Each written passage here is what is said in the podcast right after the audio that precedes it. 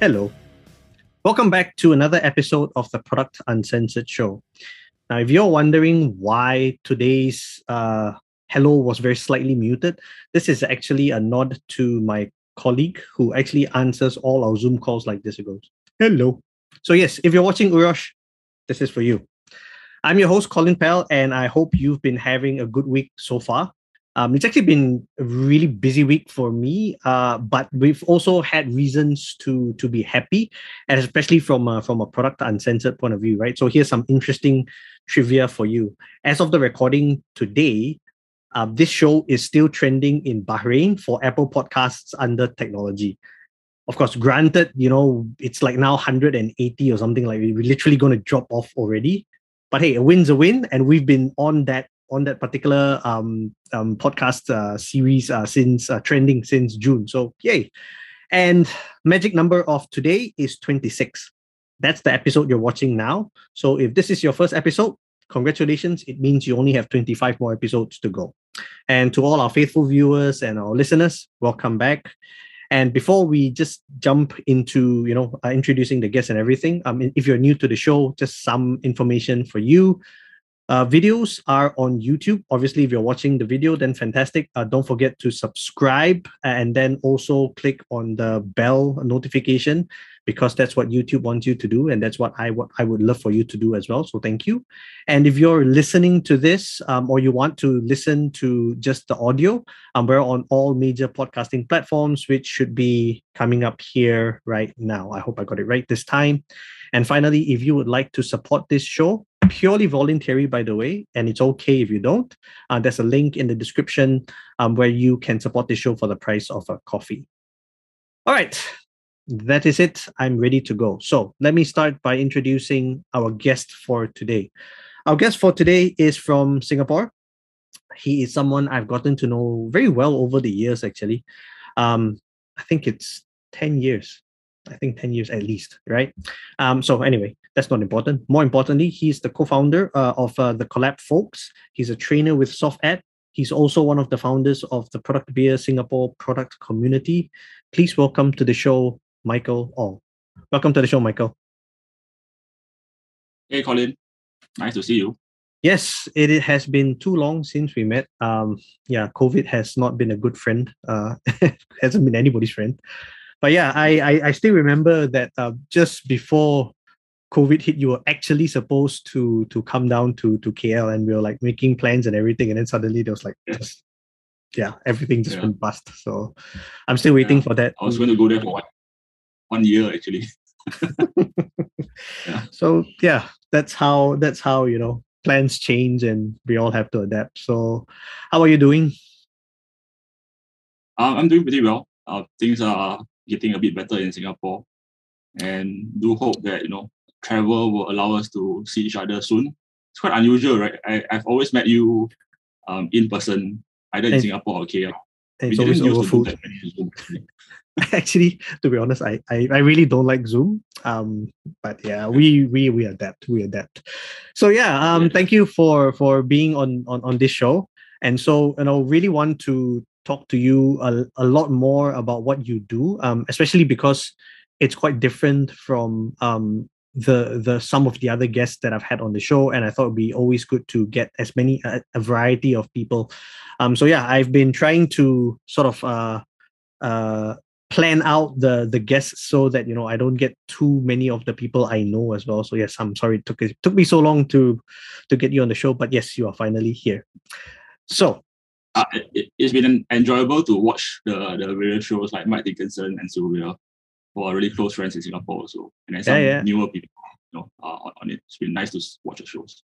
Yeah. So I'm hoping to get more, more of the people that, you know, within the region we would probably know, people who we think have made an impact. And yeah, so hopefully we'll get more and more of them on the show.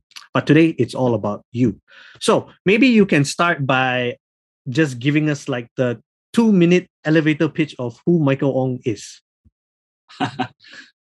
So I, like Colin has introduced, I'm based in Singapore.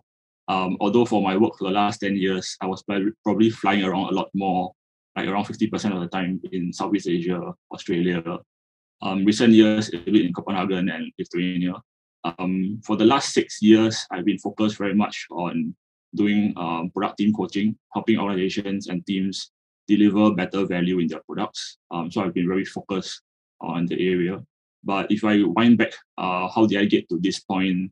I started in around 99, I think, around that period of time. I come from a computer engineering background, started programming at a really, really young age, around 7. So by the time I got my first job, there was some programming related website. Sorry, can I interrupt you for a while? You started programming when you were 7. I started programming at 7, yeah. Shoot, man. You're one of those child prodigies. At 7 years old, I was still... Yeah. Which is a problem because by the time I was in my first job, I was getting really tired of programming. Yeah. So it's not a good thing to start so early in certain parts of the career, I think. Although it gave me appreciation for the technical side of things. When I got into my first jobs and my first maybe 10 projects, I realized quickly that actually while the technical was really enjoyable and I was fairly proficient at it, the challenge wasn't so much that technology couldn't solve the problem. It was that the people I'm talking to didn't understand technology back then. And, you know, we could do a lot of things in technology. If you gave me a problem, I could probably problem solve it for you. Not the best design. I'm not a designer by trade. I really quite suck at design. Like the pixel pushing is not my thing. I have trained designers in understanding technology, but when it comes to the appreciation of a beautiful pixel laid out in a, you know, HD, I really don't care that much about it, to be honest. There are much better people at that at me. But I focus a lot more after technology into the field of user research and user experience. And very specifically, I found user research very helpful for me as I started to understand and appreciate more about what it needed to be done. And then in one of the very lucky opportunities, I was with a company, iProperty in Malaysia. And we were working on the areas of mobile in the days when mobile penetration was still in the single digits. Well, today it's probably in the high percentages, but in the single digit times, mobile was really interesting to work on. So I was doing mobile programming. I brought the mobile research and design together, and I was given a chance to be a product management role for very much the first time in my career. And it brought together what I knew about technology, user experience design, and also product management, kind of like into the same circles of knowledge. I was very fortunate to be able to do this in foreign countries, both Malaysia, Singapore, Indonesia, and Hong Kong. So back then, when I was there, were not many people I could have a chat with. So consider that thing I could. Hey, Michael. Learn from, you know, very few people to talk to. Yeah. Sorry. Let's just wait for 5 seconds. I think the internet connection. Yeah. Sorry, yeah. I'm not sure what is wrong. Okay, I think it seems to have stabilized. So sorry. Yeah, please continue. Just that the last few sentences were a little bit muffled, or rather, it was intermittent. Okay. Where do you lose me though? I'm not sure. You were talking about having the opportunity to work with iProperty in product management across 4 countries. Yeah, so probably at around there that it sort of started getting a little bit intermittent. Maybe I start from working with iProperty. Sure. And just start from there. Sure. And you can maybe ask me something around there. I think I can pause for a moment. No, don't worry. We'll continue with all the pimples and everything. Yes. Yeah. So I was very lucky when I was working with a company, iProperty, in Malaysia. So the work that was involved was bringing together what I knew in mobile, when it was still single-digit penetration rates in most of the markets, user experience, design, and research, and product management into the similar circles. I was given a budget. I was given a small team to work with within a very large organization of about 400 people. And so we had Malaysia, Singapore, Indonesia, and Hong Kong to figure out how would a mobile-first strategy look like for a company back then in the real estate classifieds. So very fortunate in the sense that I had the work to do The bad thing was that there was very few people to talk to, but the lucky thing is that we had really good relationships with people who had done this before in Australia, like REA, and we had people in Paris, Seller J, who had invested in us. So we got to meet them, understand a bit more about how they took a mobile-first approach to the work itself. So we could leverage their experience, but Southeast Asia's growth was simply just much faster than any other market out there at that time, right? So we were kind of like charting the path forward as much as we could back then.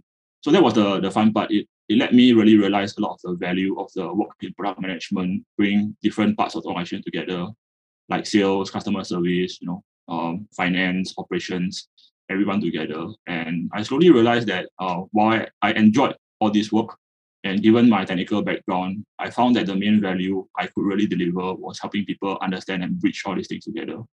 So I slowly kind of like started pivoting into about 20% of my time during iProperty days to focus a lot more on workshops, training, facilitation. And I found that value facilitation was really the part that I was very focused on. So more people, development, capacity building versus the outward-facing product the organization typically focuses on in product management. So when I was leaving and considering where I would head towards, opportunity presented itself in Australia and Singapore under a company called Bellabox in a field I had never done before. So by then, I had worked with about 100 clients or projects in my career. And as I examined the work that I've done in logistics, whole gamut of work that I've done, I realized that I was missing the understanding of the other half of the population, the female market especially. So I really wanted to get a bit more well-rounded view. Cosmetics happened to come up, or rather, I guess, beauty and wellness was the category. Went and joined them for a while, was the first technical product manager hired for them. I started facilitating workshops with them, understanding what was the challenge, and they had just gotten their, Series A funding. That's why they were able to kind of like bring me in. So it was a really exciting period, Series A time. They're trying to figure out logistics. They're trying to figure out everything, how to deliver something into the hands of your customer, and then trying to make sure that your backends are working with your suppliers.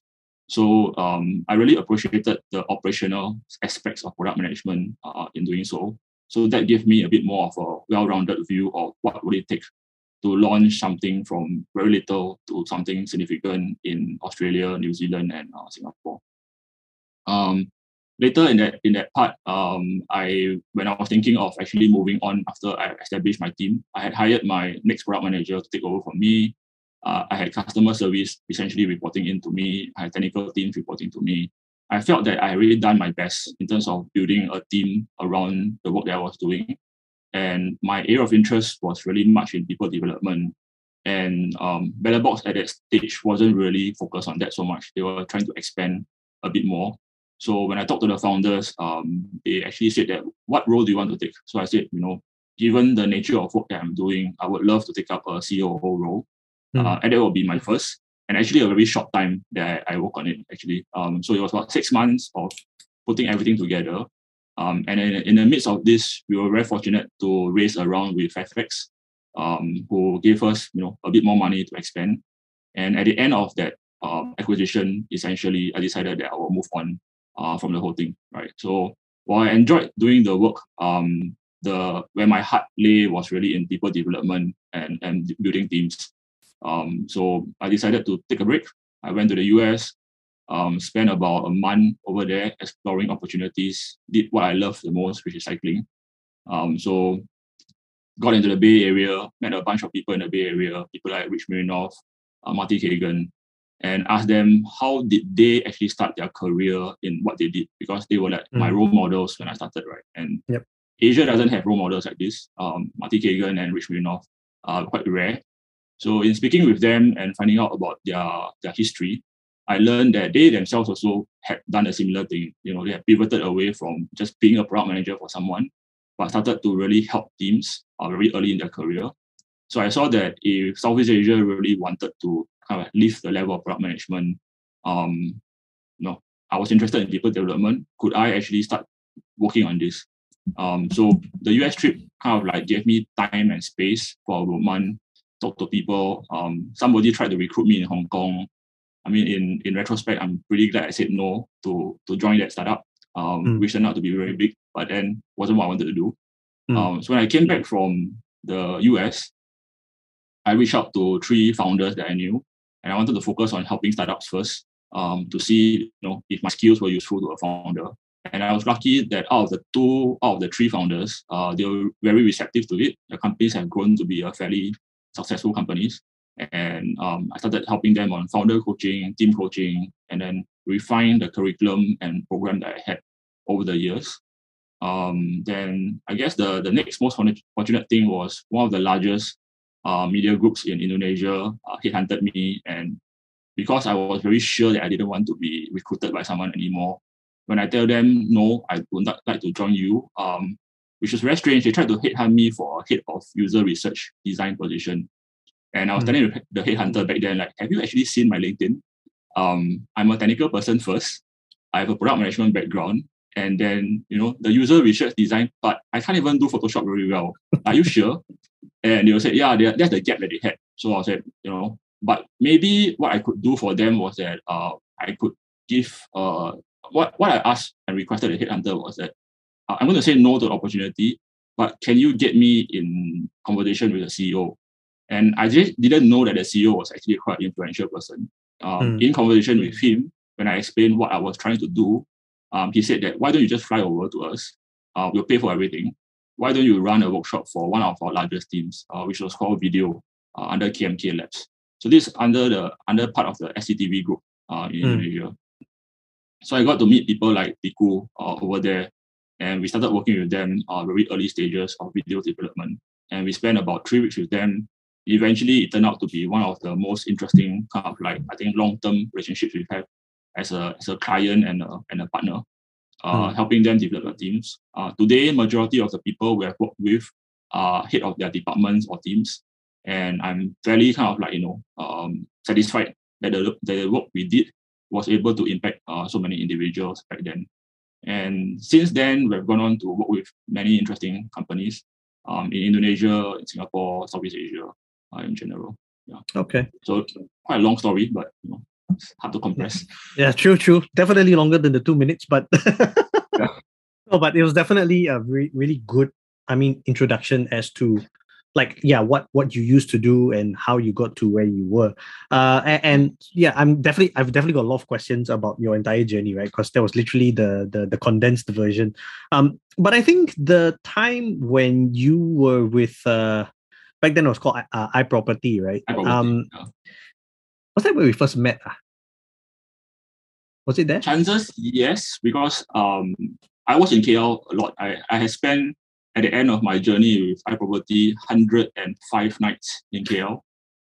Worth nothing, unfortunately, because of there was no loyalty points with the Mid-Valley group of hotels. Yeah. So it was quite funny. I had, after every mile that I took, I used AirAsia exclusively, I think, through the travel. I had one redemption ticket for one more flight to Malaysia. After everything, it was quite strange, actually. But I believe it must have been one of the Agile meetups or one of the product-related stuff. Yeah, I think it was the Agile one. Agile Singapore. Agile Singapore was the conference. I think it was the one where Andy was talking about TDD, right? I think you were Andy Kelp. Yeah. I think you were the one showing us the one with the TV. They were still at the the Mid Valley there. That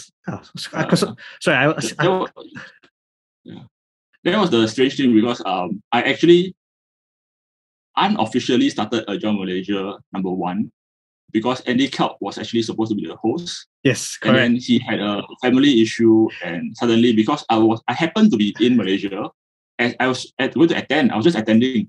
And then Andy messaged me and said, Michael, I need help. I said, okay. And he said, can you go and order pizza and everything? I said, no, fine, you know, perfectly okay to order pizza. And I said, oh, can you host? And I'm like, what? I'm hosting a meetup in a country that I don't actually even stay in. And that was actually quite fascinating because I got to meet more people through it. But the sad thing was, after hosting the very first one, I don't believe I actually managed to attend anything else after that. It was pretty much usually on the time whereby I was actually not in Malaysia. That's why I remember. Like, I think that was where, I mean, I think we just spoke very briefly. Then it was in Agile Singapore conference that, then we connected again. So, very, very interesting. Because I was actually trying to remember, so, okay, where did we meet exactly? So I thought, must ask you. It's 10 to 11 years ago, around there. Yes, correct, definitely. And I still remember that meetup that you were hosting on. It was raining really heavily, and then suddenly, Andy said, sorry, he couldn't make it, but somebody else would be doing it. It's like, okay, So, sorry guys, I know I'm derailing this a little bit, but this is a little bit of a walk down memory lane. Okay, so now moving on from your time there, right? You were at Bellabox for a while. I'm very curious to know, like, what was your motivation? I know you said you wanted to sort of explore, the female on the side of product management as well. But why Bellabox? It was a mystery box concept, if I understand it correctly. Subscription box. Yeah, subscription mystery box. Besides that, was there anything special that was sort of like taking you to that? Because it was definitely something very markedly different from, like, let's say iProperty, right? Suddenly like a 180 change. It was very different. When I look through, I love spreadsheets. Like my entire career is spreadsheet plotted. I've seen everything, so I put everything in the spreadsheet. I actually categorize every client I work with based on industry and type of project it is. And so, we call it data-driven now. I just call it a spreadsheet. Everything is all catalog for me, right? So as a personal development, spreadsheet-driven, So I spent a year playing a game around spreadsheets. And so I became a bit like, wow, the way you should product develop everything. So I treat myself as an idea of a product, right? And I think about, okay, what value do I have to deliver if I were to do this more, right? I've done a lot. But if I were to take it all away, right, it shouldn't be about industry anymore. It should be that my skills that I'm trying to offer and value should be transferable across anyone who works with a human being or people. So I wanted to just try, can it be done in an area that I simply had no clue, right? And so I decided that the e-commerce was still where the space would be. So e-commerce. But in terms of the category of product cosmetics, I'm not a consumer. I'm totally blind to it. Like when I joined that company, I had one, what's the thing you call people on the lips? Lip gloss, lip balm. Lip balm, yeah. I actually have it right here. So I'm now actually able to at least differentiate brands, for example, like something like this. I shouldn't show the brand, right? Yeah, but something like this, right? I at least have an appreciation for it after the whole thing. And when I went in, I'm like the ideal user researcher. I can go in and ask a question as silly as, how much is your budget around buying cosmetics? And no one will feel offended by it because I'm this guy doing user research, and I really enjoyed that phase of it because I love asking questions of things that I don't know. So when I went in and kind of like got to do all that things, I realized that the opportunity around subscription box was really huge. The largest player back then was Birchbox in the US. I studied their history. Bellabox had been inspired by them, very similar journeys, in fact, in Southeast Asia. And I saw that the opportunity was there to actually get to a point of at least responsibly be able to share people the type of products that major companies are doing without doing more consumption, right? So the fact was that there was a problem space around samples that were being produced and not being used in retail anymore. And what will you do with them? If you didn't get them out, actually they'll be just dumped away, right? So they actually took kind of like these samples and shared it with more people, and they curated a lot of it, like really only good products. They made sure that consumers who didn't have access to some of these things got access to it, and if they wanted to buy from it, they could buy through a supply of it. A lot of good Australian brands, a lot of good brands they're working with. And that really had a very good data play behind that, actually. So when we first started, actually, we were organizing all the boxes by spreadsheet. So for the thousands of boxes that were being sent every month, the founder was doing it on a spreadsheet. And when I sat next to her and saw that strain of trying to do a monthly box where we had about a week to basically think about what our customers wanted and do a spreadsheet around it, I tried it for about 3 months and I really, really wanted to scream my head off. And then I brought my technology brain into it and I said, okay, if we were to apply technology to this, what can we do? How will we scale, right? So we were able to combine consumer preferences of the sampling part of the business because we could know actually what they were sampling. So in a box of 10 samples, if they liked sample A to the 5 samples, we would know what they liked about it. And we could tell the brands actually what people liked about it. So in a way, we are doing consumer research, but in a very modern way of doing it. And by doing that, we were able to customize future boxes for them as much as we could. And the spreadsheet, it did everything, but then it just couldn't scale because there was a human limit around it. So my tenure over there was to bring people on board to try to craft a better product to be able to solve it. So while the entry point was cosmetics and female beauty and wellness, the underlying pieces were just things that I knew how to do. And I just like solving problems that, founders typically, maybe they are not technology oriented. They have been trying to solve it as best as they can. I just like going in, seeing a way to hack it, find a way to hack the problem using the things I know and then solve the problem for them. Then she doesn't have to worry about a spreadsheet every other month, right? It's like a bit crazy. Yeah, but spreadsheets are essentially the first tool of every startup, isn't it? Like even my last two startups, everything was run using spreadsheets, and then when you go, it's like, oh, okay, so this is the spreadsheet, yeah, and then we link it to that spreadsheet. It's like, okay, and then the whole entire process is pretty much, like I said, spreadsheet driven, right? And you're like, okay, so if somebody keys in a wrong value here, then the whole thing goes off because we take the value and then we we use a formula. I'm like, okay, very good. So I can totally understand, like, when you're telling me about the part where the company was, using spreadsheets to track and then see how to make, because one of the companies I was working with, same thing, right? They used, operation teams used the spreadsheet, like, wow, this is so prone to human error. So amazing. But really low tech, so it's accessible in a way.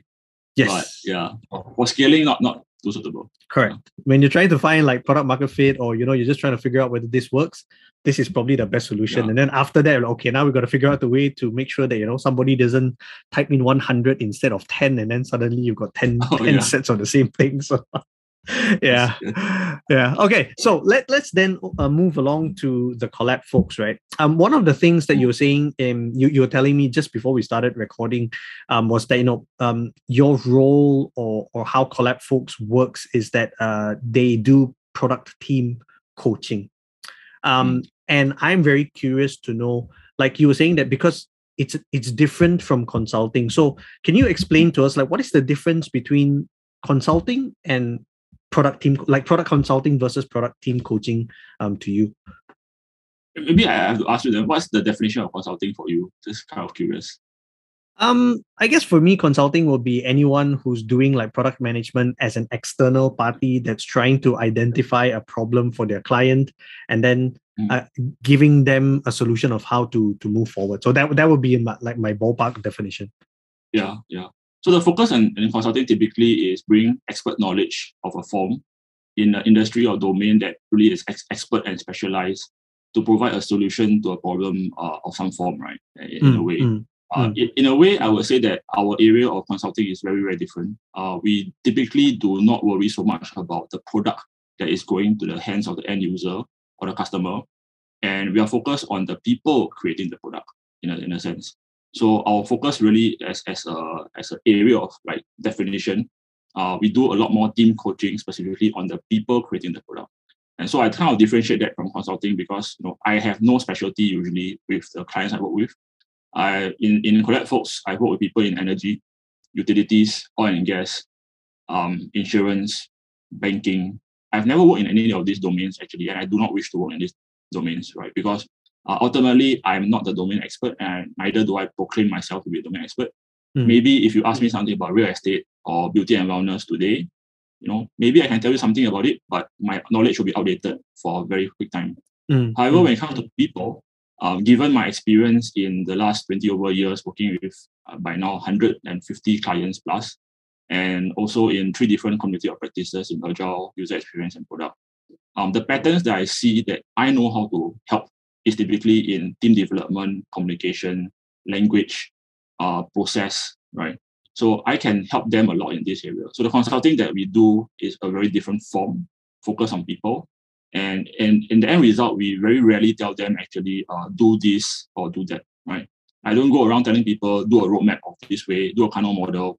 But I know how to do all these things. My role is no longer to provide the answer to you.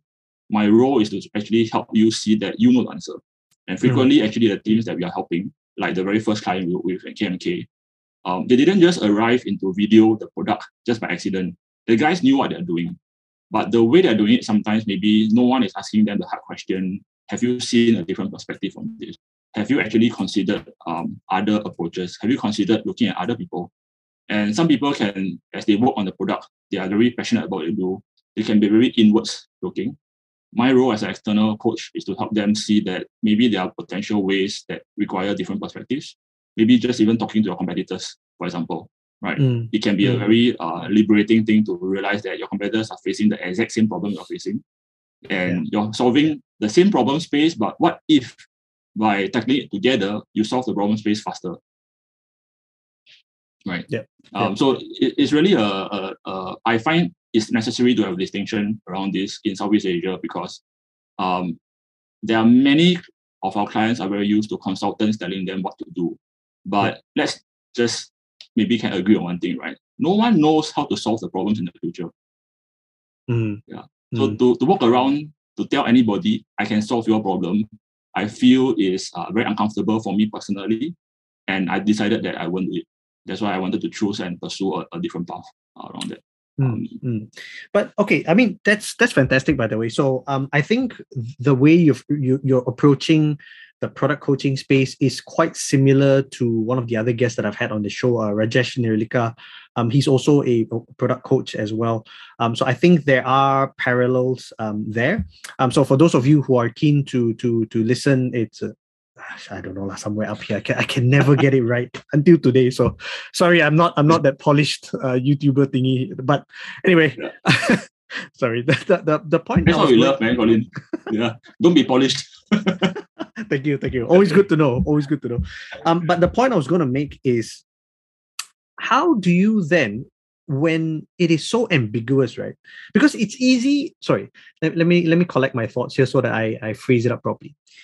It's easy to say, okay, as a product person, a product manager, you have to be comfortable with ambiguity, with gray areas and things like that. And that's a given because you're hiring that person.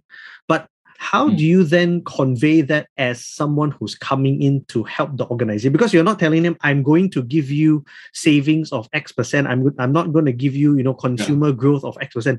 You're literally going there and tell them, I'm not actually sure like what we're going to do, but I can help you to improve. So how do you convince people to then say that, oh yeah, sure, come in and we'll pay you for that, right? Because technically the thing that people hate the most is what they don't know they're going to get out of that engagement. Precisely.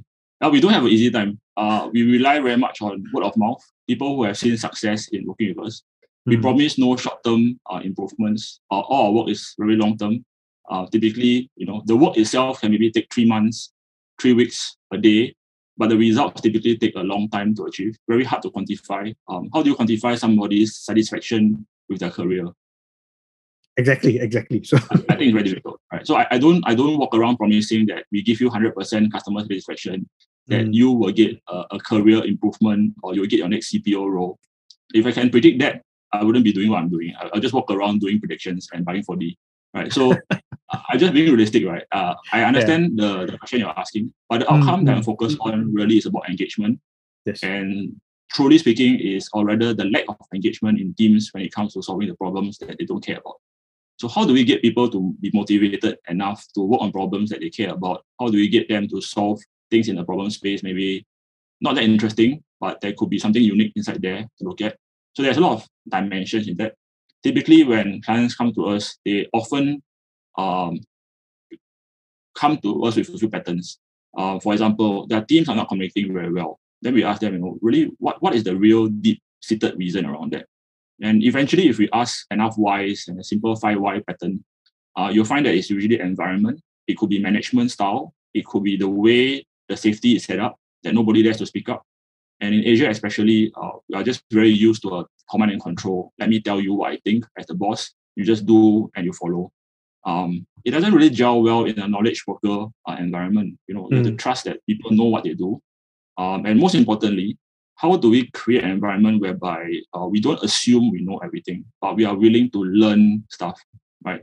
So if I'm able to then increase the level of knowledge building as a knowledge worker, helping them to be able to learn better and learn more efficiently and, you know, communicate better, these outcomes tend to translate into quantifiable objectives, key results if you want to, right?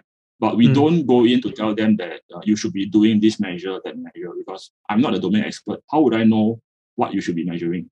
I mean, yeah. But you can advise me. If you want to improve, let's say, customer satisfaction by 20%, I can give you some guidance of what you may need to do to organize certain things and help you think about process, right? So one of my earlier history of my work, I'm a business process analyst. And so I have that part of my brain. I can switch it on if you need me to do it, but I would prefer that the client makes the request clearly to me.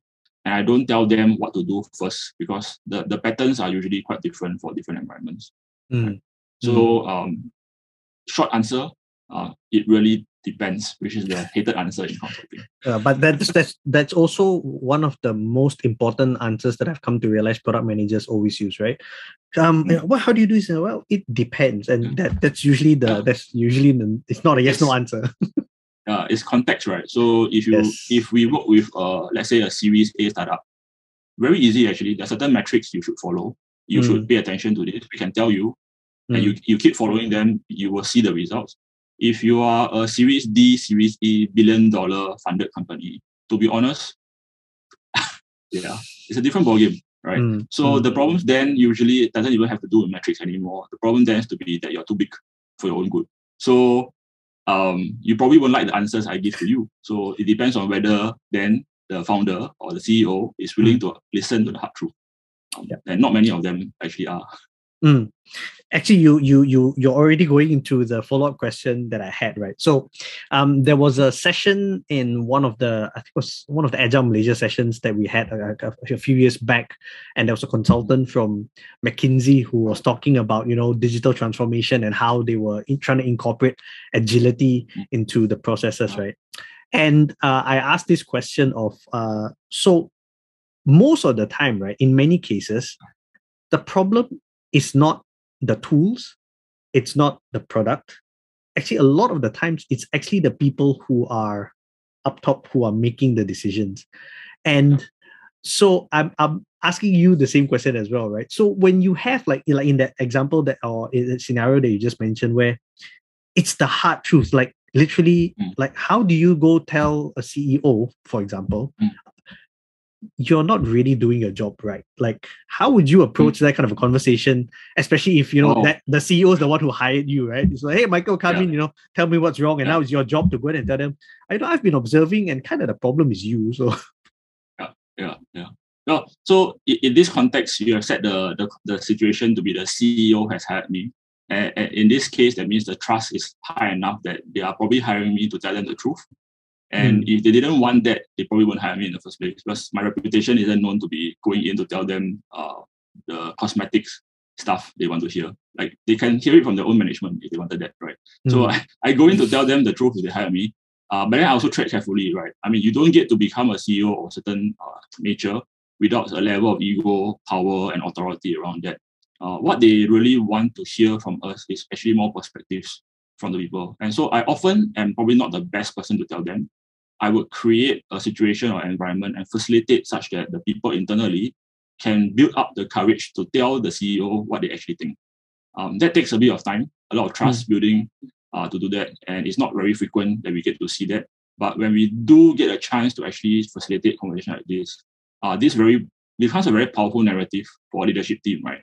That they themselves agree that actually they can recognize that they are the problem, and they can see that they know how to solve this. And once they are able to kind of like create some sort of prioritization for themselves, they can actually start to pinpoint actually where they want to do it. And I often say, you know, leadership needs to lead first.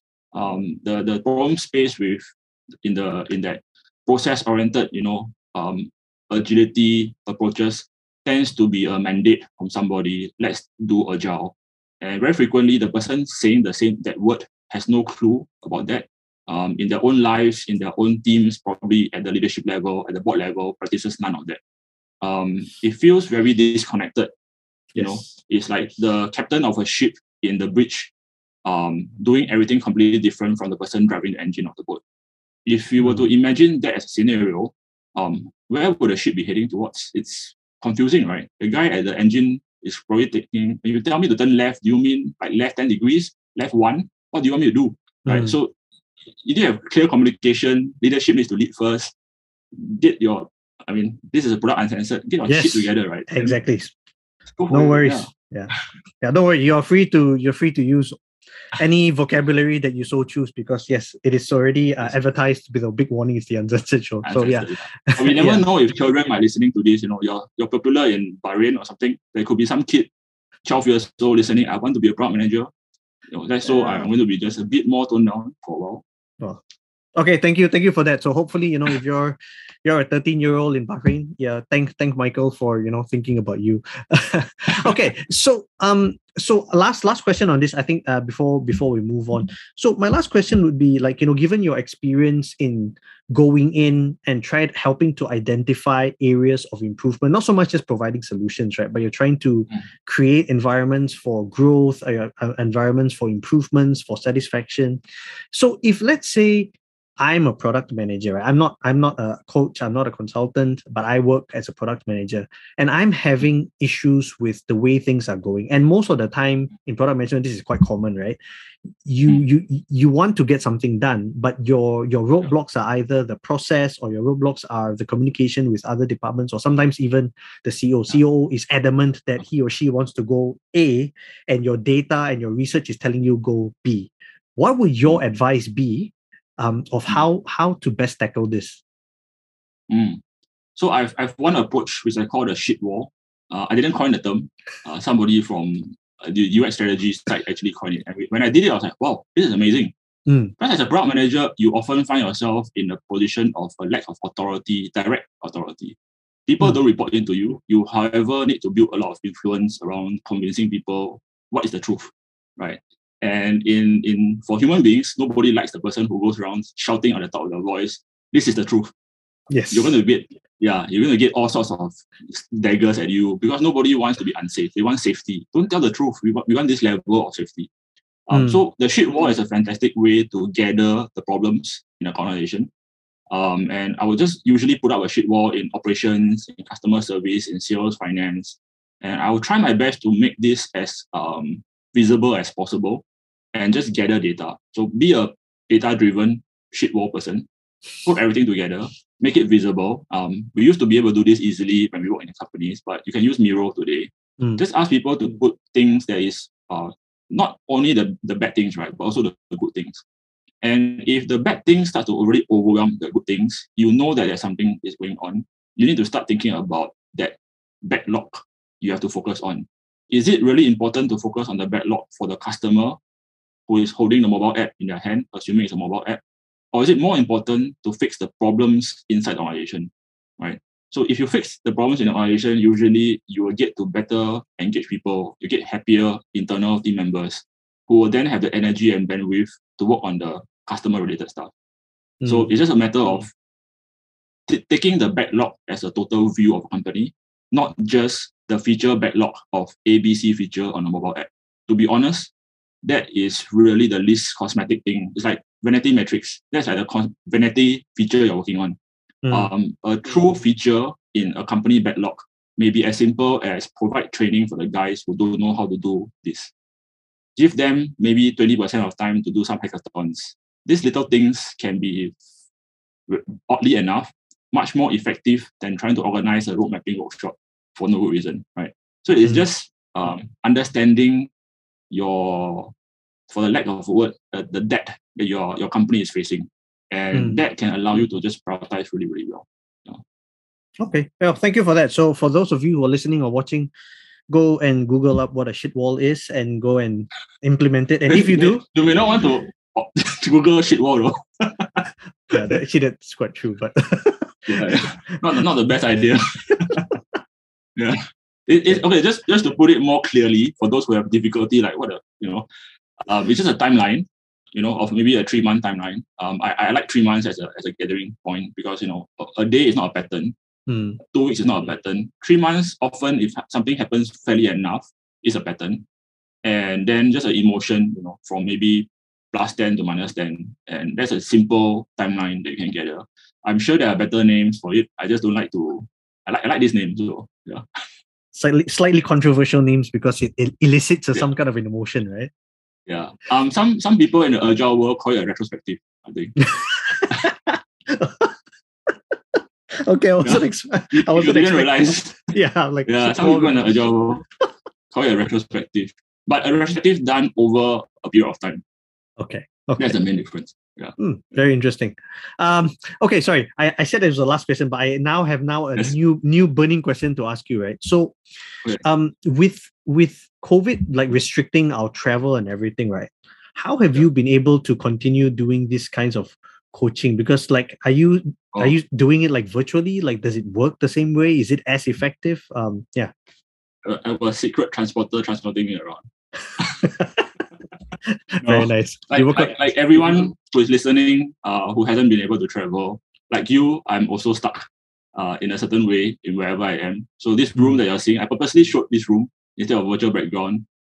It's a room whereby I've been working out of for the last 1.5 years, which is very strange because I've never had to.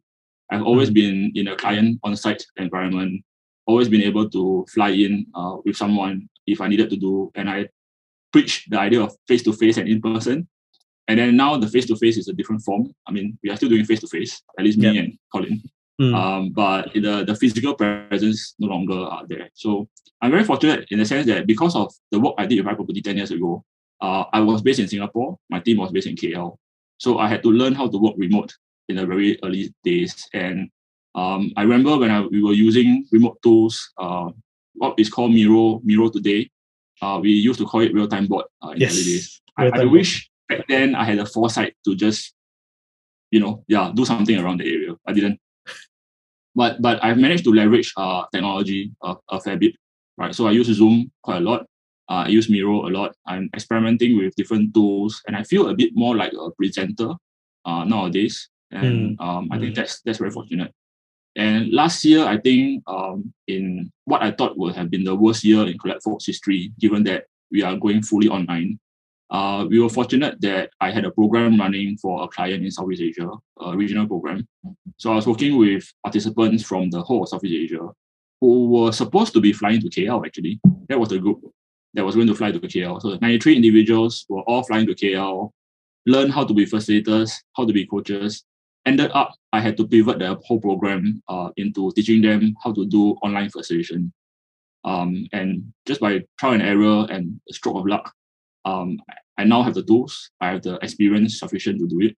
And I'm continuing to push the boundary a bit more with, like for example, Producttonic Lab, which is running this year for the community. We are now equipping people in the product space. How do you run some of these things in a virtual environment? How do you pay attention to energy, which is very difficult in remote? How do you pay attention to engagement in virtual? So it takes a bit of persistence around it, but there are actually many people we can learn from, not just our field. People in entertainment have been doing this for a long time. You know, people in Broadway have been doing this for a long time.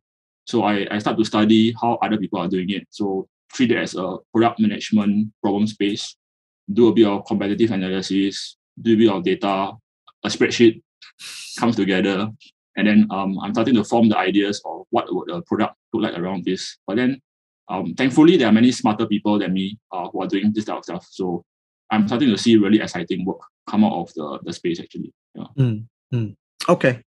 Yeah, I won't go any more into this because otherwise we're gonna go down this rabbit hole really deep. Whiskey already. No, because the other section that I really wanted to pick your brain on is actually about building product communities, right? So you've been involved with Agile Singapore. You started Product Beer Singapore. You also did Producttonic as well, which is sort of this regional like collaboration. So I would easily say that you can talk your walk because you've done all of this, right? And I suppose the question that comes out is, you know, let's start with the why. Why did you do all this, right? Was it because, for you, it was something that was valuable, or, it was a need at the time? What was your why? I like pain. No, I probably like pain a certain amount, right? But I started really early in technology. So I was part of very, very good technology forums. Back then, we had BBSs and forums. Very little in-person meetups until the very first in-person meetup was WebSG for me. And then we could just come together. And I met someone who hosted for the sake of giving back when he was a bit more senior in his career. I was really interested that I was consuming a lot of these services and people were doing community. So I finally got in a position whereby, at iProperty, I had space, I had a venue, I had a boss who was very, very encouraging, Andy Kelp. And we thought that, if we could do something around this, like given what we had opportunity-wise, what would we do, right? So I actually didn't start in Agile directly first. I actually was working in UXSG for a while. I was one of the early volunteers with them. And so through that UXSG environment of working with designers, I came to really appreciate what it would be like when you were able to bring much more experienced senior people who have a very shortage of time. Time is a resource that no one really has, right? You have family commitments. You're now VP product, VP design, chief product. To be honest, your days are consumed by guiding your own team members. To expect you to give back to community is a very big ask already. But then the problem space really is about career development for junior people who are not getting the attention that they need from certain of their bosses sometimes, right? Not because the boss don't want to, but they have other problems to solve. So the community events became really like an environment we could learn about problems. We could sometimes help each other when we can. When we did the conferences, it could inspire someone to do more because the companies would participate tend to share very powerful stories, like Philips, for example. Atlassian will share a story about them. And you could see the young people start to really get inspired about it. And in the UXSG field, we started to see user experience Indonesia, UXPH, community starting to form. You will have students, young professionals, experienced professionals coming together. And I've been talking to some of these individuals for over 10 years. I can see that as a part of that work, which is very unquantifiable again, there is a real growth in an individual, right? And then when I observed this in the Agile community, the same thing happens. And when it came to product management, there was a real lack of it. I was very, very lucky. We had Product Camp, the very first one, with people like Sander, Wen Huang, and one who is now in Europe. We also had Adrian Tan from the Australia side of things help us and give us advice.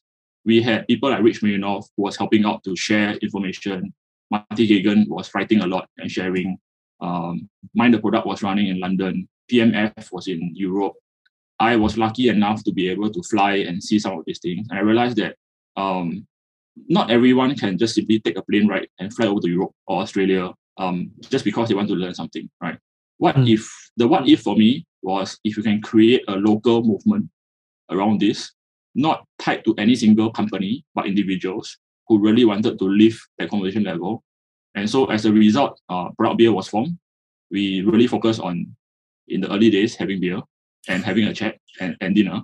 And eventually, beer is not the most healthy product in the world. It's good for you, but in moderation. Okay? So we realized that actually we wanted to have a deeper conversation about that. And we started reaching out to people, right? Colin was one of them. Wisnu in Indonesia, another one. People like Yana in Philippines. I sat down with them and talked about it. And again, product had same patterns. Everybody is on a different journey, similar patterns. We have very hungry young professionals. We have a lack of senior experienced professionals who are able to give time. And we don't really truly are solving anything of critical nature in itself, right? Besides career development. And so when everything came together last year and running a few retreats, for the Producttonic community, I realized that the problem space required a shift for us. I had a mentor in the HR space give me some guidance. She had spent about 40 years in public service in Singapore. And she said that, hey, Michael, you're doing really interesting community of practices, but this is like old stuff, right? What do you really, really want to solve? I realized that the problem space I'm focused on is education, ultimately. And I feel that if we can create a movement of people who understand the language, how to structure a curriculum, how to actually teach effectively in this new modern virtual world, we could do really something different for professional development. And that's how I've kind of like tried to walk the talk as much as I can. Although I truly say you need to probably enjoy this pain a bit, some form, because it's strange. Yeah, I can tell you it's strange. Yeah. But for sure, there's people like yourself around now who can talk about it. So that's helpful. Yeah, that's always good to know that people like us who for some reason we keep going even though it's a very thankless job sometimes. But yeah, I think I think I definitely have the same empathy, right? Because we've been helped by somebody else, and so we feel like it's on us, at least for this period of time, for us to pay it forward. And hopefully, when the day comes that we say that, okay, we're tired, or it's time for us to take a back seat, there'll be somebody else who takes over as well. Yeah. But so coming back to Product Beer, right? One of the questions that I was always very curious is because you actually know a lot of the leaders in the product community space, right? The Mind the Product people, leading the product people. Why didn't you start like product Mind the Product Singapore, or leading the Product Singapore, and instead went with Product Beer? I like drinking beer. I don't know. So I started with, I talked to 20 individuals in the product space, from people who are teaching product management to product leaders, very senior in their career, and asked them, why didn't you do it? Like, I'm early in my career, right? I didn't have the space to do it even. I didn't have the resources to do it. But when I talked to people, actually, what they were looking for wasn't another hour or 2 hours of an evening to hear someone else tell them about what they did. To be honest, there's YouTube today. There's a book you can read. We didn't need one more of those, right? And while I think it's very important to have these things in place, I do the same things in UXSG and Atlassian Singapore. We run conferences. But the truth is, in the broad space, we need to have more dialogue. And that was missing. And my observations after attending, I'm part of 100 community of practices. I tracked a spreadsheet of 100 of them in the world. Very few actually focus on dialogue. Many focus on self-promotion. I took a pause there because, if it triggers you, very good. Self-promotion, right? So I don't think we need more of that in this world. We need more silence. We need a bit more dialogue about the real stuff, and pay attention to what people are saying. Hear the things that people don't have a voice to talk about, usually the younger professionals. I don't think it's necessary for us to spend, a whole evening telling about our success. I want to hear about your failures, your lessons learned, the shit you're going through, the shit war that you have. That's what I'm interested in, actually. And that's what actually young professionals who are growing in their career in product management need to listen to, right? The success is just, it's cosmetic. The hard truths, nobody writes books about those. And even if a book is written about it, usually it's celebrating success or a certain form. So that's why Product Beer came around, because after beer, you're going to speak a bit more freely about stuff. We record nothing in these sessions. If there's a photo, it's usually a photo of the food, of the beer. We use some post-its, but rarely do we record anything at all. So safety of that conversation is almost guaranteed. And it keeps it very simple and light over the years. I think we hit 100 meetups in Product Beer, I think, at some point. I can't remember when it was. Yeah. And yeah, I remember very little of it, which is perfect. I used to have an ex-colleague who used to tell me, I said, what's your idea of a good time? He said, the idea of a good time is that it's a Friday night, I go out and have fun, and I'm so pissed drunk that the next day I have no recollection of what happened the night before. You remember that, you remember the essence of it, but you don't have to remember who told the story, because that is not necessary anymore, right? But you at least remember the lessons learned. When you go back to your work after your meetup, after a Product Beer meetup, you can try something out that you heard. If you learn something from it, good or bad, you come back the next time, you share it to the person who told you, you form a trusted conversation path. Right. So in anybody in the Product Beer community asked me something, or I need something, and they share the information, the level of trust is so high that this is as real as it can get. Right. So it makes it a lot easier to have a real community like this, whereby we are coming together for the sake of helping each other, not for the sake of self-promoting myself to be the leader of the group, right? So yeah, there's no real leader of this group. If somebody wants to take over Product Beer and enjoy beer more than me, please feel free to run it. And I think the Philippines group was asking me, can we run Product Beer Philippines? I said, for goodness sake, yes, go for it. If you guys want to do it. But then what's the name? Ultimately, it's about, do you share the same values? And if I go back to your original question, why didn't I create the same thing like Mind the Product or ProductTank or Product something? Our values, the way we approach it is different. I'm Asian. I have different values from the guys who started the other stuff. I value privacy. I value humility. I value a lot of the stuff that maybe in a different context is seen very differently. I feel that Southeast Asia requires our own approach to doing things. And variety and diversity, we keep talking about that, and inclusion. So we should do things a bit differently, learn from each other, be friendly, right, to each other, but respect that there are boundaries we should respect. Yeah. Okay. Thank you. So last question on this section as well is, because, you know, obviously you've been doing this a long time, right? What advice would you have for people who are running similar communities of, you know, product or, you know, meetups or things like that? Like, what's your secret to keep it going, right? To the longevity of the community? What do you think is important? Oh, it'll come back to me, dialogue.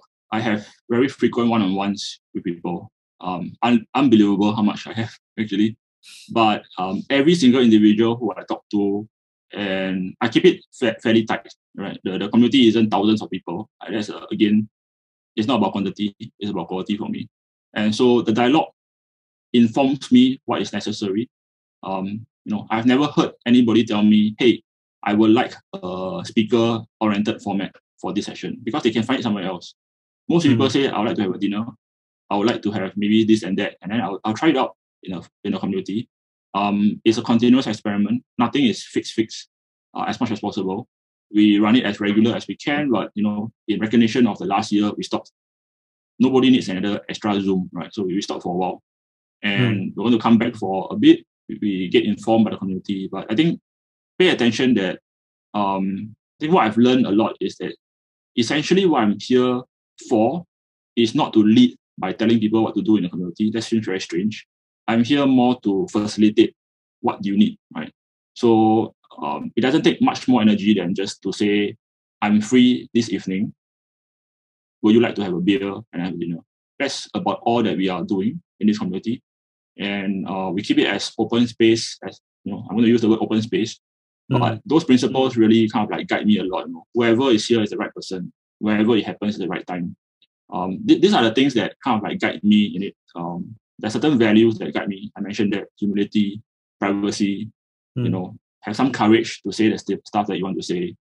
And just think about what you need as an individual, as a community organizer, and don't burn out. Like, try your best, you know, just sustain yourself, because it's enough suffering, right? So if you want to burn out from something like this, maybe this is not the best place to spend your time. Spend it with your family, spend it somewhere else. But sustain yourself through this. Keep mental health as good as you can. Be physically fit for the work that you want to do. You know, so take care of yourself before you take care of other people. I think that's a general summary I'm trying to say. Yeah. Okay.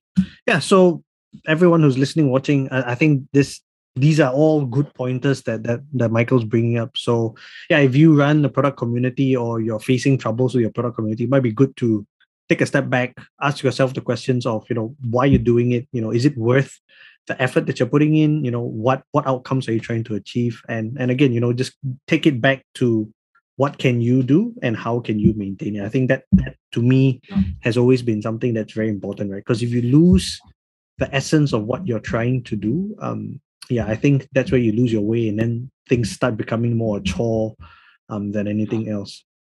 Yes, thanks for sharing, Michael. Thank you so much for sharing. I want to just jump into another section as well, because you've obviously had a lot of experience spend a lot of time with founders, with companies, with product teams. But you yourself, you've gotten into a sort of a new endeavor yourself, right? What you want to tell us a little bit more about it? Because I'm curious to know. I don't know much about it either. Yes. Yeah. So like I said, right, I've had a few. I like talking about failure, so I was going to share about that first. I like creating stuff. Not maybe usually the first founder. I'm usually not the first founder. My skills is not in that area. Many ideas, but my ideas usually probably wouldn't be suitable. And so I'm very good at helping someone whereby they've identified a problem space, they have an idea. I'll come in, I'll bring my knowledge and help them. I'm probably a very good second person to come in. So I've joined a few founders, usually ask a lot of hard questions. Some I've spent a bit more than I need. For example, in a bicycle startup, I went for 2 years before I realized I was not doing the stuff I was coaching other people on. So that really gave me a good slap in the face for that, right? Got very pissed off with that. And I was like, okay, don't get involved in bicycle business. Just enjoy the cycling. That's fine. The latest one comes around in a time whereby it's strange. I started a business in the end of 2020 in the middle of a pandemic. Why should we be doing that? If I look back 20 years from now, maybe it's a bad idea. But the mission was interesting to me. The other founder who came to me is a very long-time friend who is based in Indonesia. And he had seen a problem space in helping the small businesses in Indonesia. And we felt that there was something that we could do. We had skills, we had the right networks and resources to be able to do this.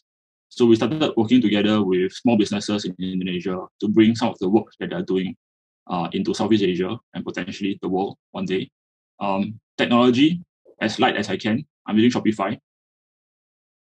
If I could use a spreadsheet, I would do it. I kept telling the founder, we should spreadsheet this, our way out of it, right? He's not that convinced. Given that he has a different hat that he's wearing. So he said, like, you're a bit crazy. Then I was trying to tell him that even Jack Ma started on a spreadsheet. So why not, right? So it doesn't mean that we have all these fancy air tables and everything. We need to do it fancy. We can go back to basics. So yes, I am running the spreadsheets of this company. I'm very proud to admit it. It's fully spreadsheet run at the background, but in front is Shopify because consumers probably can't deal with ordering on a spreadsheet. And that's what we're doing. We're trying to find a bit more about the partners that we need to have. And we are going to go in the space of product development. So I'm wearing a few hats at the same time and hopefully not repeat too many mistakes from my last few companies and see where that goes. It's pretty interesting.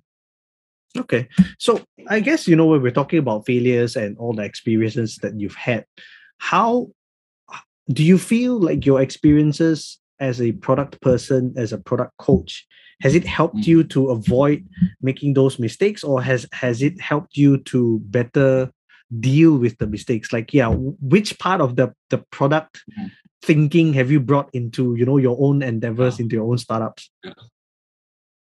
I think it helps me better deal with the lessons, because very frequently what we're trying to solve, like right now, is new. Right? It's new. It's like trying to bring people from Indonesia, the companies we're working with outside of Indonesia for the very first time. In a competitor analysis that I've done, a few people have done it, but none are successful. What makes us think we're successful is just hope and optimism, to be honest. That's one component of it, right? But that can't fund you, right? It doesn't fit the stomach. So it requires a bit of like hard truths, what is needed, what metrics we need to measure, are we making money around this? And can it actually pay the people that we are trying to help in the first place? Right. So lessons learned help us deal with stuff. This year has been really challenging. Everything that I know how to do, we put into place. Doesn't mean it will work in a pandemic year. Yeah. I mean, how many of you on this call have launched a business during a pandemic? If you have done that in 1918 or something, please give me a call. I would like to learn from you. Yeah. I think everybody would like to learn from you. How do you launch a business and be successful in a pandemic? Not many people would say that they can. I have the experience of this, launching from 0 to 1. So I have lessons learned. I know certain things about what to do, but the truth is we're just experimenting, learning, applying. But what we can do is to shorten the cycle of the learning a bit so that it doesn't become a 5-year journey and then falls flat, right? Maybe we can shorten the cycle to maybe about 3 months as within our tolerance level and get a bit better at it. Yeah.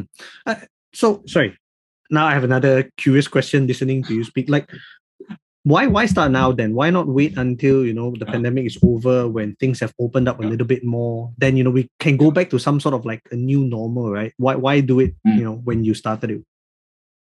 So I think I like working within constraints. So I like to start businesses with constraints. So the constraints teach us a lot of stuff. So the typical constraints in any project, budget, time, and also the resources that you have, right? During this period of time, we have very little budget. We're not funded. And we are trying to avoid funding as long as we can until we need it. We have time. It's actually right now a luxury for us because the urgency is there, but it allows us, this period of time allows us room to maneuver and understand more, right? Which is typically in a non-pandemic environment, things move very fast. And you don't even have luxury of time to even reflect at all, right? So we are utilizing all of this to learn about our partners we want to work with, because it's not going to be just one partner. It's Indonesia has about 50 over million SMEs eventually that we want to work with. So we can't go from 0 to 50 million. We have to go from 0 to 10 to 100 to 1,000 to 10,000.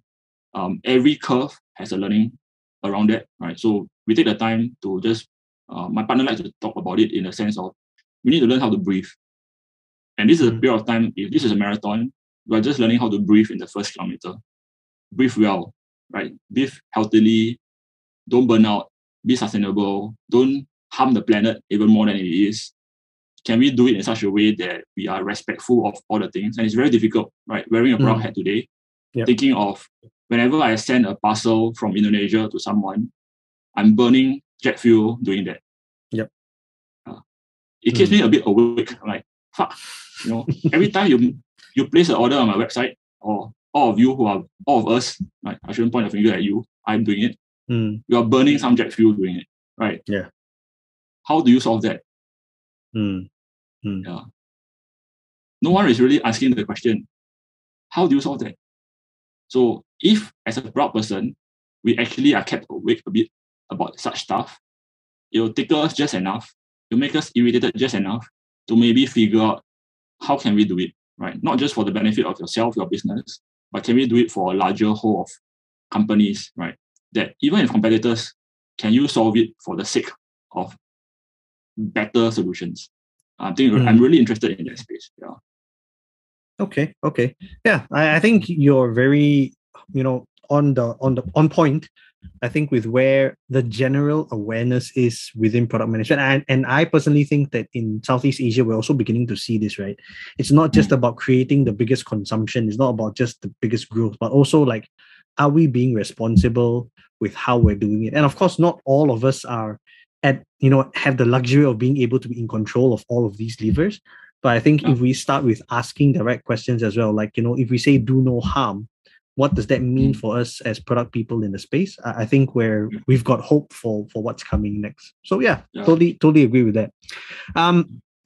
One question here, which before we go to the final section of the show, is I'm very keen to hear your thoughts around what does the future of product management look like, or what do you think it looks like in Southeast Asia, right? If I were to say, like, you know, what's the future going to be like for product management? All product managers will be cycling. I'm observing that. Joking. I'm just observing that many people are cycling. So as a cyclist, I just want to make a joke about that. But obviously, you know, what's the future of product management? I think at some level, there's an integration of all the work we're talking about. You can see in the various fields, right? In design, there's design ops nowadays. In product ops now come around. I'm sure we're going to get some convoluted product sec dev ops at some day. I done one, like a 10-word profession we'll do one day in the future. But just to simplify it, I call it a product person, just to keep my head sane around it. Where will it come around? I think the problem spaces that we're trying to solve require to be a bit more than just a T-shaped person with, you know, you will have a specialist, I'm sure, right? Technical specialist, design specialist, maybe operations or business domain specialist, but your breadth needs to be as wide as possible. And potentially, I think some of us would start to see multiple specialist areas, right? So I like to call it the three specialists with one So Singapore has a building called the Marina Bay Sands. It looks like that. Some of us may have 4. I don't know what it looks like. 5 potentially. I hope that as we get smarter and smarter, we can take all this in. It seems very much like data seems to be driving a lot of it. I would imagine that if you don't understand security, you should probably pick up a bit of that. So I have a background in all of these things, right? Although, again, like I said, out of a scale of 10, I'm proficient. I'm proficient enough to have a conversation. I'm proficient enough to read about it. I'm proficient enough that if I have to make a decision about this, I can make some decision about this.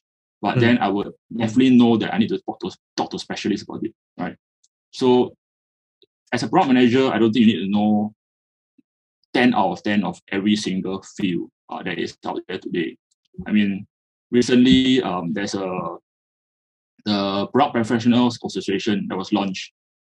They map. I'm just looking at the skill map because it's very new. 20 technical skills and 6 adaptive skills. If anybody is able to score themselves 10 out of, you know, a full range out of 26 skills, you're really impressive.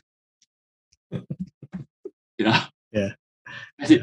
That's all I can say, right? But I think we would just try our best to maybe just do a few of them really, really well. And we have awareness of the rest of them. And then work with people around you as much as you can. That is going to be a sign of a really, really interesting product person, I think. Okay. All right. Thank you for that. There's one more, actually. I think there's one more thing on tech. Given that we are in Southeast Asia, I think understanding culture and diversity is really important. Which is what other markets don't seem to have to face that much, actually. Yeah. I think even the previous episode, I was talking to Mario, who's from Buku Warung, and they were saying the same thing also, right?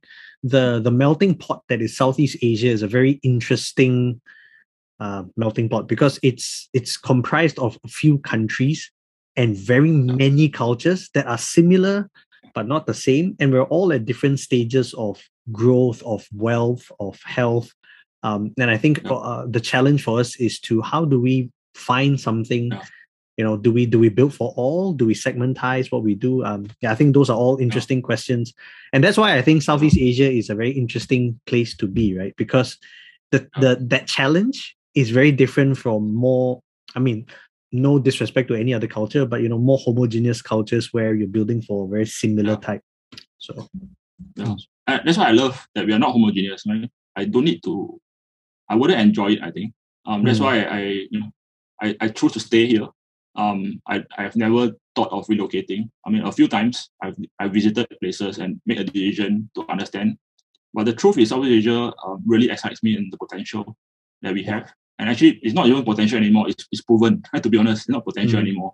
Right? In the 10 years, things are really moving very quickly. So if I were to think a bit harder, like what I was talking about just now was just maybe the horizon of the next 10 years. Right? If we were to push a bit harder into the next 100 years, which by then I won't be alive, and I suspect Colin, both of us will be not here, unless technology moves that fast, right? But 100 years from now, what will it look like? I'm actually very curious about that, right? When we have solved the problems, and the seawater is, you know, already covering most of Singapore, it will probably no longer be an island. It might be a very small island, but yeah, that's why my home will definitely be flooded for sure, actually. So what will that look like in the field of product management? Maybe we have to ask ourselves then, what are we not doing now, actually, to focus on, you know, the next 10 years? Is it important, or is it the next 100? Nice. Very good food for thought. Okay. We will move to the last segment. So by the way, guys, if guys and girls, ladies, gentlemen, whatever pronouns works for you. If you have thoughts around this, feel free to reach out. And like I said, you don't have to like post in the comments or anything. Like just reach out to me in DMs or messages. Be keen to, if anyone wants to have a conversation about this, might be something that's worth just having a discussion about. So don't let it die here. But if it festers in your mind, like what Michael says, right, kind of keeps you awake a little bit, maybe it's time to start a conversation around it. But for now, if I manage to trigger you, you should be having a conversation. Nice, yes. And you can reach out to Michael as well. Okay, the last section of the show is actually where I usually enjoy a lot is the song, right? So I always ask the guest to recommend a song. And so, Michael, why don't you do the honors of introducing the song, and then let's talk a little bit more about it. Yes. So the song I chose, and I like classical music quite a lot. I had difficulty when Colin was actually asking what song. My first thought was like Dua Lipa. I was like, man, I really enjoyed her music the last 1 year for some strange reason. I like the dance. I like the music, very lively. But the truth is, when I'm working, usually I do tend to work in silence a fair bit. And more recently, actually YC reconnected. YC, another one of the people in the community, reconnected me with the fact that he listens to Bach when he's working. So I was like, whoa, I used to do that when I was younger. And I really enjoy classical music because it's just no lyrics. It lets my brain process things a bit faster. But then I found that, you know, there's a lot of older classical music, but there's the modern ones. What I enjoy is from actually a game called Star Citizen, created by Chris Roberts, who was the originator of Wing Commander. He had managed to actually enlist the help of a very, very good composer who created the opening score of actually the game itself. So his name is Pedro Camacho. Probably not getting his name fully right, but it's a beautiful theme of, like, you know, the optimism of the game itself. This was created a long time ago, actually. I think published in 2015. The game is still not released. I'm still following the game with excitement, but waiting after about too long. So it is an interesting product to follow. It's a case study one day, I'm sure. And that's why I chose the song. Like, if you are interested in the field of product management, product creation, the game industry has a lot of things to teach us, actually, and how they are doing it as a studio. They have a lot of people working on this. And constantly I see the innovation that they're bringing out into the industry is quite amazing to watch. So I chose a song for that. Yeah, I had a listen to the song as well. It's got this really energizing feel to it. It's and like you said, I think the word they use, optimism, is that feeling that you get when you listen to the song. So yeah, I thought it was a movie at first when you said Star Citizen. Sorry, I'm not an avid gamer, so I'm not very. So then I went Google. It's like, oh, Star Citizen is a game. So oh wow, but yeah, it was really nice. So yeah, I definitely recommend it. And the good part is it's not like super long. It's about 5 minutes. And yeah, it's a very wonderful masterpiece. Yeah. So thank you for that, Michael. And again, some link up somewhere, like, and I'm going to point all over the place. We've come to the end of the show. As always, this part where I wish we always had more time, because no matter how long these sessions go on for, there never seems to be enough time. So maybe I would ask you, Michael, as the last question to you, what advice do you have, or what thoughts do you have? What do you want to leave with the viewers and listeners of the show today? Well, I guess if I can leave anything in my learnings as a product person over the years is take care of yourself, like mentally, physically. Make sure that you're well during this period of time. It's a hard job. There's a graphic that I had, doing this work is really like feeling that you're riding a bicycle that's on fire. It may feel that way sometimes. Try to reach out to people to talk about it. I think it's a lonely enough job sometimes that you need to talk to people about this, right? So reach out to your friends, reach out to people like Colin, come on the show, request to come on the show, right? Make this the #1 show in every country. And just get going for that. Talk to people about it. Share the knowledge that you have. Don't be selfish, right? Most of the stuff that we know isn't brand new. So just keep sharing. I think that's the main thing, and help people understand the value of the work that we are doing. While it's not, a profession like a doctor yet, but one day, who knows? Maybe this is important enough that people will start to really, really pay attention to this, and you'll be part of it. Yeah, it's a great feeling to be in. All right, thank you so much, Michael, for coming on to the show. And in actual fact, it's very interesting. It's very interesting because what he shared about is actually what I wanted to close with, right? As we are still in this time of, it's a very difficult time for us as humans in general. And I think we need to keep sharing. This is something that I advocate about the product profession or the product management industry, right? It's still very new. I mean, people say, oh, it's been here 20 years and all that, but I still think that we're learning so much. And the only way we will grow, the only way we'll survive, and the only way we will continue to make an impact is by sharing and to keep supporting each other.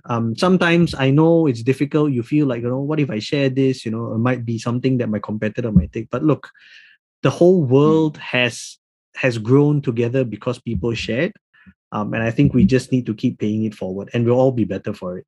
So yeah, if there's the one ending I wanted to leave with everyone today before I close is keep sharing and keep supporting each other. And until I see you at the next episode, please be safe. And if you haven't gotten your vaccination, please go and get it quickly so that we can open the borders and we can see each other again. Thank you very much, and I will see you again. Bye-bye.